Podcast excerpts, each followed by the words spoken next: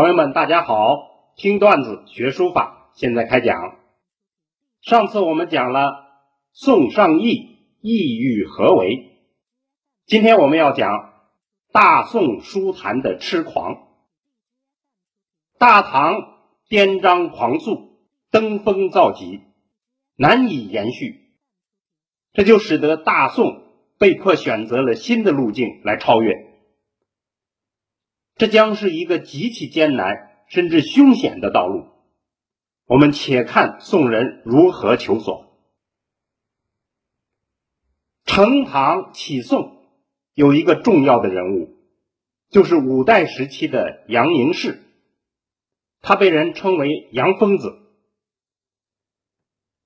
他的书风横风斜雨，落纸烟云。淋漓快目，这是米芾对他的评价。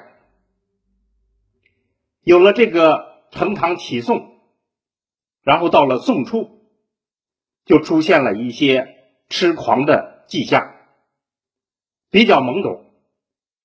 首先是周越和苏舜钦，周越还在模仿唐人的风采。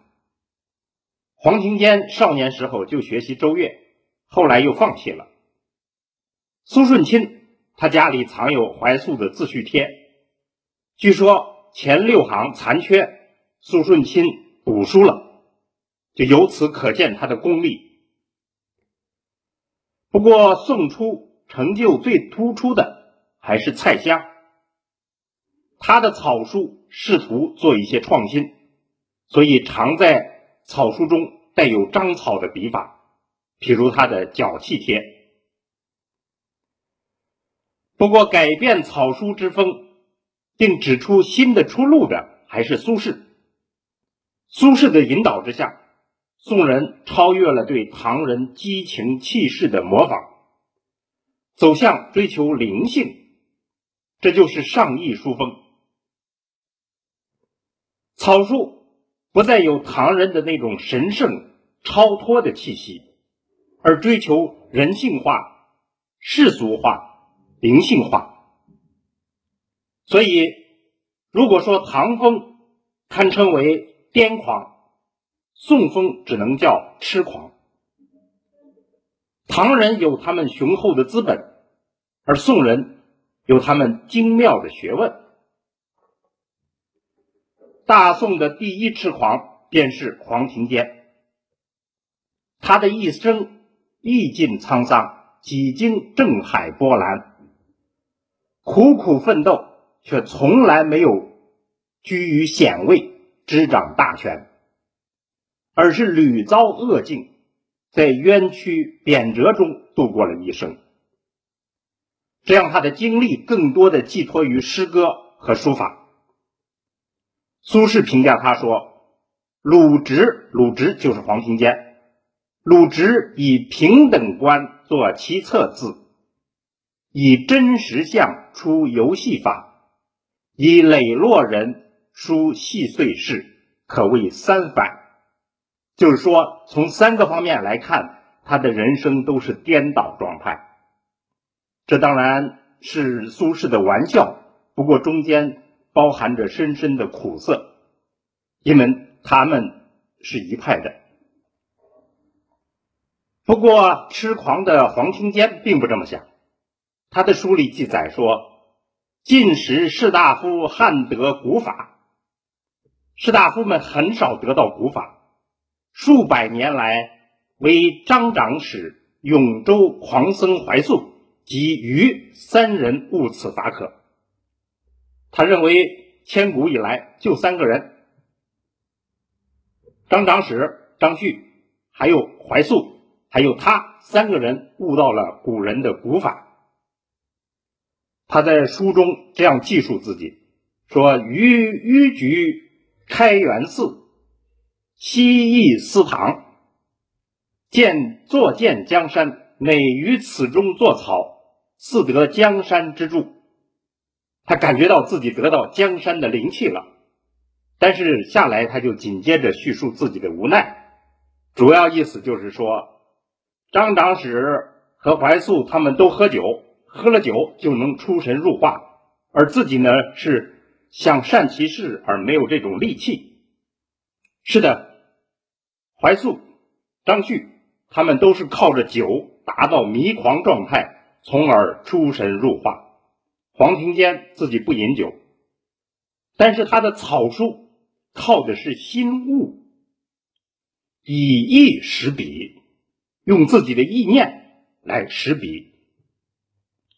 黄庭坚的痴狂就在于此，他能通过参禅妙悟，使理性的笔墨同样如醉酒的笔墨一样大开大合。聚散收放，进入挥洒之境。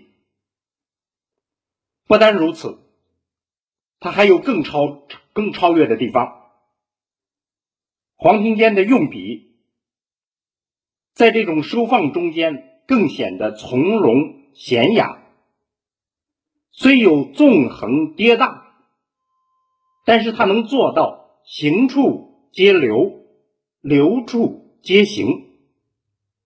就是行笔的时候有留住的感觉，而留住的时候又有行的感觉，这样非常艰难的处境，他做到了，这是一种高境界。以朱上座帖为代表的佛家经语，那几个草书，堪称真的得到了草法之妙理。所以黄庭坚的痴狂。其实是在唐人的基础上，开创了草书的又一个新境界，实属难能可贵。大宋的另一个痴狂之徒，应该属米芾。他的草书平平，但是他以行书展示了他的痴狂个性。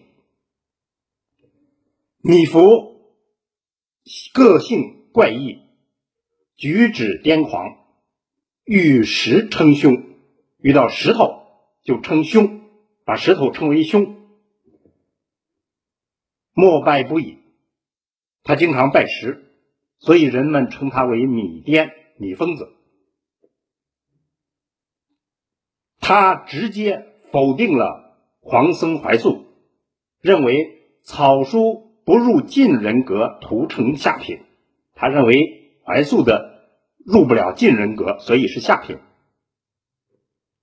米芾苦练不辍，他说：“一日不书，便觉声色，想古人未尝半刻废书也。”他的行书自称是刷字，刷子的刷，是刷字，用笔迅疾而进见，做到了尽心、尽事、尽力。痛快淋漓。宋徽宗召他为书画学博士。南宋的赵构皇帝在他编的《汉墨志》里头大赞说：“米芾能得书之名，似无负于海内。”米芾也是得到苏东坡的指点的。他原来学唐人，后来改学晋人。不过他极端的痴狂，越走越远，走得非常遥远。他追求了一种稳不俗、显不怪、老不枯、润不肥这样一种难以拿捏的境界，在复杂变化中间寻求统一。所以他自己骄傲的称说：“既老就是老了以后，始自成家，才成了家了。”人见之，不知以何为祖也，看不清他的祖是谁，他继承的是什么，这就是他的独创之处。大宋书坛为什么有痴狂之风？除了大唐法度森严的这份沉重遗产需要继承和超越，更大的使命。是宋代社会自身的矛盾。